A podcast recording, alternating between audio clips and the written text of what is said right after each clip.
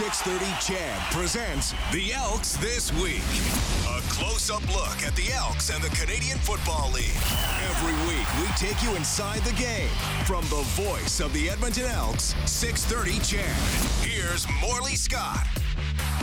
Hey, happy Tuesday evening to you all. Uh, Morley Scott here with the Elks this week. Uh, got a couple more left because there's only a couple of games left uh, this season for the Edmonton Elks. Now that they've officially been eliminated from the playoffs, that comes thanks to a 48 11 loss in Winnipeg on Saturday night. A loss where the Winnipeg Blue Bombers dominated touchdowns on their first four possessions of the game. After the second one, they really never looked back. Were in complete control of the football game. The Elks, though, give them credit, back at practice today, trying to begin preparation for the final two games of the regular season. The final two games they will play in 2022. It'll be against Toronto on Saturday and then against the BC Lions on Friday, the 21st. The Elks will then take the bye week for the final week of the regular season, but uh, unlike most bye weeks, they won't return to the field when it's over. They will indeed miss the playoffs. The Elks are 4 and 12. Not at all where anyone wanted or expected to be at this stage of the season. First season, of course, under head coach and general manager Chris Jones since his return to the organization. Uh, he met with the media today after practice and talked about where they are right now and more importantly, where they want to go. We're disappointed about where we are. We fully expected to be not only in the playoffs, but, but playing well in the playoffs. And unfortunately, we, we, we are where we are. We got work to do. The one thing that uh, I can assure you is that we've already started that work. Uh, this is the first day of the uh, of the new future, and so we're not going to sit there and mull on the negative, and because that doesn't do anything. But you know, sitting around there and rolling around in the mud don't help you. You know, so that's my opinion on it. And I told the staff that we're going to sit there, we're going to work, um, and and that's what we intend to do. And So- they came out and they practiced hard today. In this next little while, is this an opportunity for you to, like the guys that you're maybe not too certain of, measure their professionalism and their passion? Yeah, I mean, there's no doubt this is all an evaluation period. You know, from myself down to every, you know the guy that plays the least amount of plays. I mean, we're all being evaluated. And again, we've got two opportunities to play, and when you go to the playoffs, you have to win normally at least two games. You know, if you win the division, you got to win two games back to back, and you got to learn to play at home. And so those two things, we got two games left, and both of them are here on this field right here. This is a situation you haven't been in a lot in your career. I think Saskatchewan, your first year, you had a you had a tough season. Uh, tell me about that year and what you remember from it, and what that can do to help you this year, and, and how are you handling what's been a really tough? season? Well, you know, thinking about 16 makes me want to throw up, and then not being in the playoffs and watching that, you know, attempting to watch that game yesterday, you know, uh, couldn't even hardly watch it. You know, I mean, it's because I know how I know how damn hard that that these guys have worked, and I know how hard staffs worked, and I know all the sacrifices that these guys have made, and I know what it means to them. And yes, we've we've all there's not to a man, you know, we've underachieved, and uh, but again, we're not going to sit there and just dwell on a negative. We're going to figure out, you know, how we can get this organization uh, that's a very proud organization back to where it needs to be, and that's playing great football. And we in, we intend to do it. We're going. We're here to do a job. There you go. That's head coach and general manager Chris Jones today, already turning the page on what has been a, a, let's say, face it, a disastrous 2022. No one thought the Elks would be not only uh, four and 12 at this stage, but giving up the points they're giving up and playing the way they're playing at times. You know, we, we saw, I think, a bit of a bright light over the last probably six weeks, but in the last couple of weeks, that's kind of taken a downturn and a step back. In the, in the loss at home to Montreal, and then of course Saturday night in Winnipeg was just not any kind of performance you want to see from your football club, and the result showed it 48 to 11 for the Bombers. News of the day today from practice: uh, no Kevin Brown, uh, the running back, is out with a back injury. Jones though did say he should be good to go, and hopefully will be in the lineup on Saturday. It Looks like they expect him to be at practice tomorrow.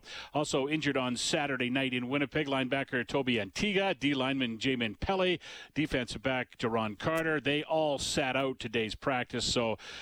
Looks like once again we'll have some new faces in the lineup for the game on Saturday night as the Elks will increase their list of players who have played at least one game uh, this year, higher than absolutely anybody in the Canadian Football League. The team also announced today the signing of offensive lineman Jesse Gibbon to a new two-year contract extension.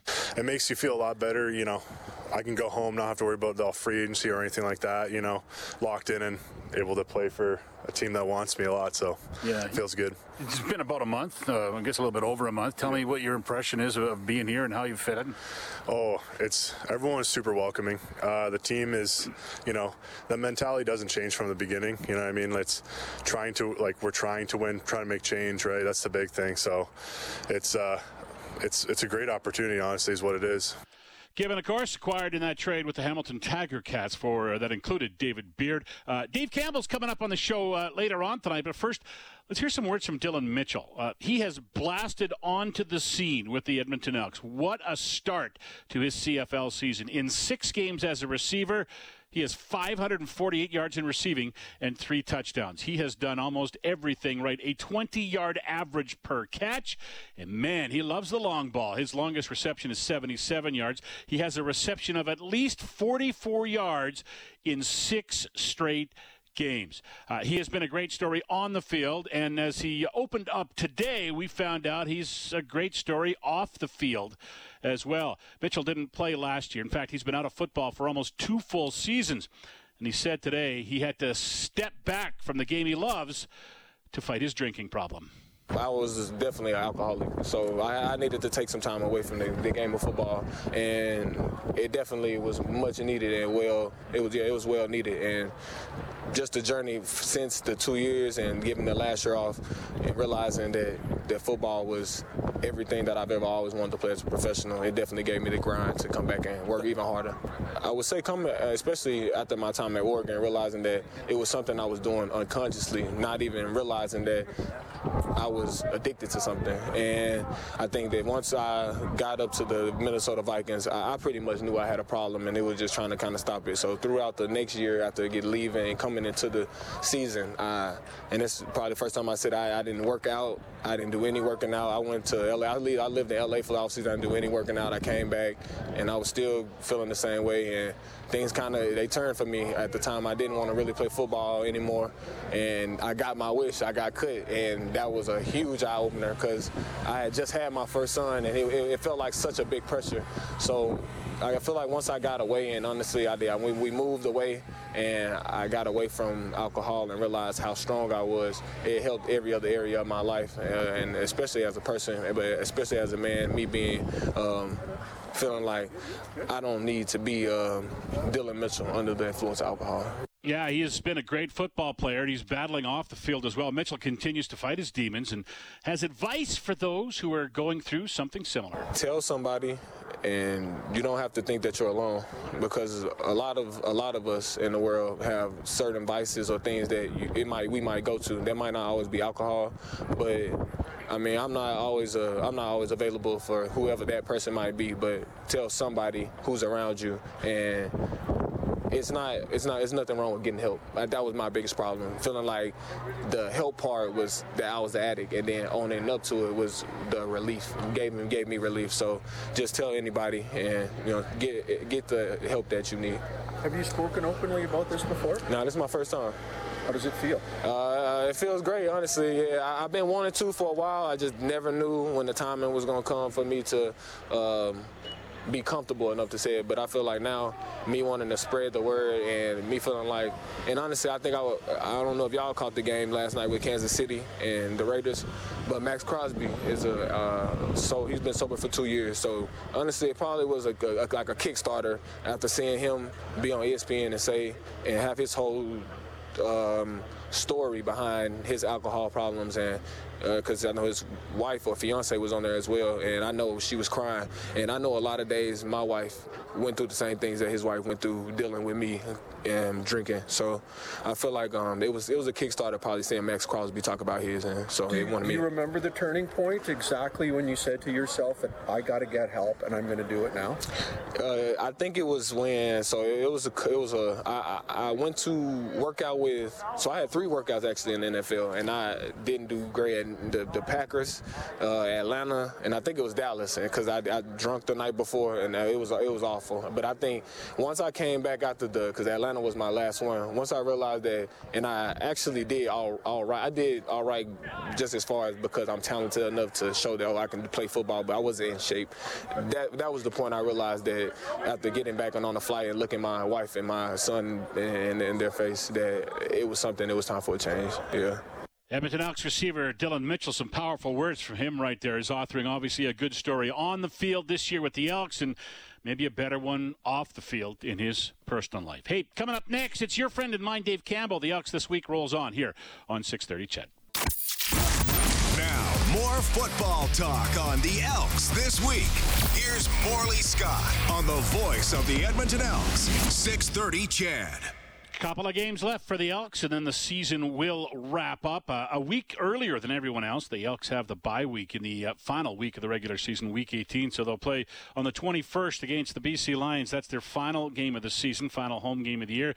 They'll play also on Saturday of this weekend against the Toronto Argonauts. Now, that's going to be a fun day at the ballpark. I'll tell you that. Commonwealth Stadium should be buzzing on that day. It's double header day. Remember way back when uh, Victor Cui got the job, one of the first things he announced after he got the job. I think it was just like a couple of weeks uh, on the job, and he announced that there was going to be a doubleheader with the Golden Bears playing before uh, the uh, the Elks did, and that day has come. It is on Saturday. The Golden Bears will play against the University of Calgary Dinosaurs. That game will go at 12 noon on Saturday. Five o'clock will be the time for the Elks and the Argos. Your Elks ticket gets you into both games, so uh, dress warm and uh, get ready to spend some time at the ballpark uh, this Saturday as you have uh, two games for the price of one. And if you haven't seen a Golden Bear game for a while, maybe this is the time you need to check them out. Bears are uh, two and three, fighting for a playoff spot. Calgary, uh, a dismal 0 and five to start the year. The usually the perennial powerhouse in Canada West. They have definitely been struggling this year, looking for their first win of the year. The game on Saturday, by the way, will be heard on Kissin' Country 103.9, 5 o'clock o'clock is kickoff. 3.30 for the countdown to kickoff show with everybody who's involved in our broadcast. Brendan Escott, Blake Dermott, myself, and this young man, Dave Campbell, who joins us now. Hey, Dave, how you doing? Hey, Morley, doing good. How are you? I'm uh, good, thank you. Uh, my biggest takeaway from uh, practice today and listening to people talk was uh, the attitude everybody has still, um, which I guess is once the pressure's off and you know you're not going to make the playoffs, it's pretty easy to to have that positive attitude. They have to carry it over onto the field, obviously. But what struck me most is. Uh, the head coach and general manager Chris Jones, he's turned the page already. Uh, 2022 is over for him. Uh, he's got a mini season of two games coming up, and then he's preparing for 2023. Yeah, no, no question. Well? What's that? Did you get that oh, impression? The impression? Well? Yes. Yes, I did. Yeah, absolutely. And I do think that there are some challenges that the, the coaching staff, led by Coach Jones, is trying to lay out there for, for the football team. First, the, the home losing streak. You know, that's something to play for. Get rid of that thing because it's been it's been awful. It's been awful. You don't want to go two full seasons without winning at home. So that's a that's a carrot. And you know what? This might sound silly, but in the process of learning how to be the Winnipeg Blue Bombers and the Calgary Stampeders and and and the BC Lions this year and you know a playoff team period who wants to go to the Grey Cup.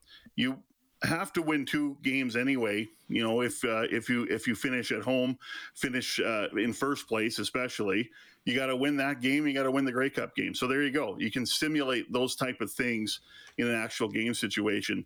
Third, I think it helps that they're playing two teams that are likely going to be playing. Well, we know the Argos are playing for something on Saturday. They're in a battle with the Alouettes for first in the in the East. And the Lions are probably going to have to play, uh, you know, play that game uh, for something uh, for second in the West as they're battling with the with the Calgary Stampeders. So. Um, you know, I, I do think that that Coach Jones sees the opportunity to see who wants to really be here and compete and who doesn't. And I think those players who don't want to compete are going to be exposed rather easily.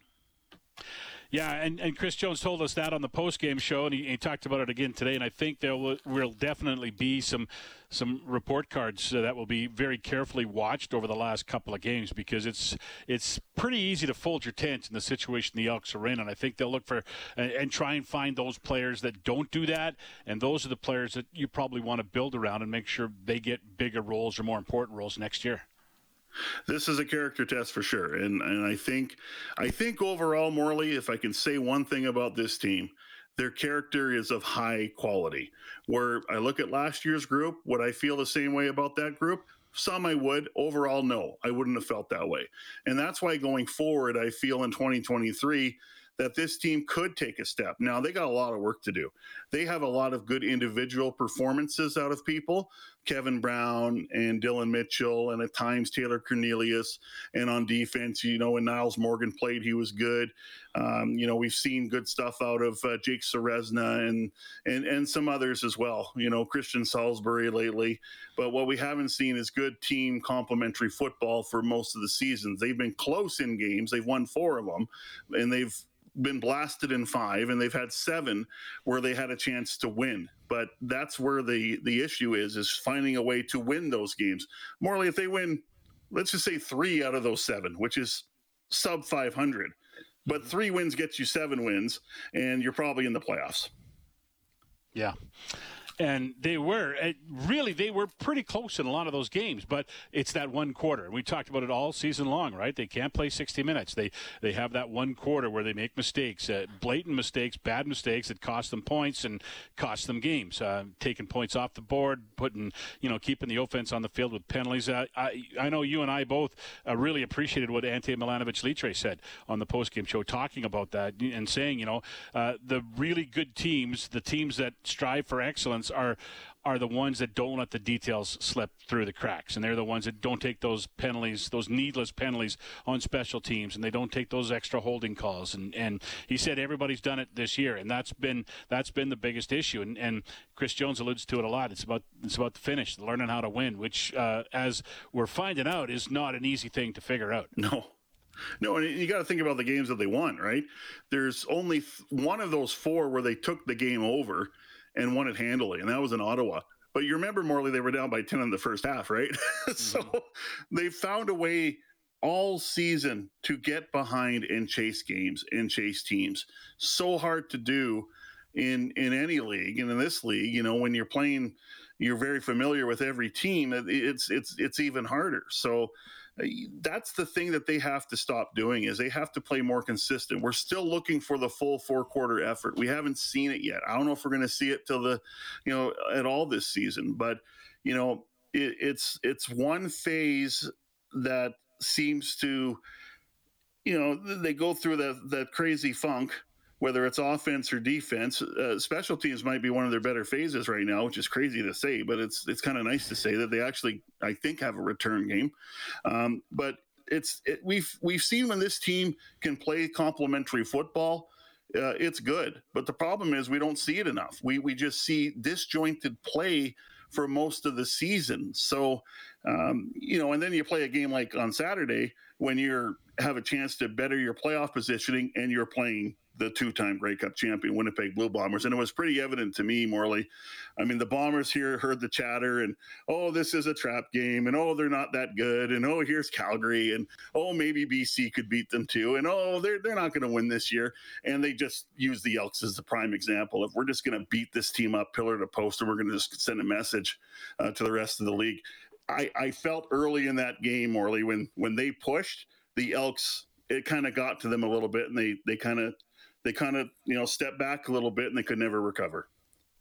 It won't help them in the playoff race, but I think winning in these last two games is very important for the psyche of this team moving into the offseason and to start to prepare for next year. That being said, it's also important to see some people play in certain situations. Uh, what's your crystal ball say, Dave? Uh, how much playing time are some players going to see that maybe we're not expecting to see uh, that wouldn't be seeing play time under under normal conditions? How much will Chris Jones tinker? Do you think? You know, I'm not sure. You know, maybe in the final game he tinkers more than he will in this game. Um, based off of practice today, I didn't see much. You know, when we look at the quarterback position, I, I don't see a lot of Tre Ford in the with the first team offense. I don't think he had any rep with with the first team offense. So I got a feeling that Taylor Cornelius is going to start, and I imagine he's going to start both games. But I would like to see Tre Ford at some point. Um, but it's just, are we going to see him, or are we going to, you know, wait to the to the to the last game to, to see? We're probably going to see more, uh, a little more, uh, uh, you know, youth there. Uh, there's a newcomer, a newcomer that's going to likely play. I can't find it's terrible. Uh, uh, Olumba. Um, I know he has a first name. I can't find it. Um, but you know, so likely you're going to see a new defensive back, and you know you got some uh, injuries on the D line, um, and I think this this just affords a situation Chris try and work some new people in, and we're probably going to see someone like a, a Manny Arceneaux play on Saturday. So I think you might see some different combinations and maybe some players, even if it's a vet. Does he start at middle linebacker, for example? I know they they elevated uh, uh, uh, to see him a little bit more. This is a regular season game, not a preseason game, and they can only dress 45. But I think they're you know, All right, maybe Dave, a, Dave, you're you're cutting out on us. We can't hear you very good. So of, of a uh, player that we don't. and and the music's playing, so that means you have to go anyway. And by the way, Donovan Olumba, uh, her his mom's not mad at you. She just uh, is disappointed. That's all. That's anyway, Dave, thanks very much. That's Dave Campbell. Uh, thanks to Kellen Kennedy, our studio producer uh, tonight. Uh, don't forget uh, the game on Saturday will be on Kissin' Country 103.9. The Elks and the Toronto Argonauts. Uh, your ticket to that game also gets you in to the Golden Bears and the Calgary Dinosaurs, who will play at noon. Elks and Argos will go at 5 o'clock. The Countdown to Kickoff show will go at 3.30. More this week on uh, 6.30, CHED, as we continue to, to get you set and see what the Elks are going to do in their final two games of the 2022 season. Uh, my name is uh, Morley Scott. Thanks to Kellen Kennedy, our studio producer. I'll see you tomorrow morning on 6.30 CHED Mornings.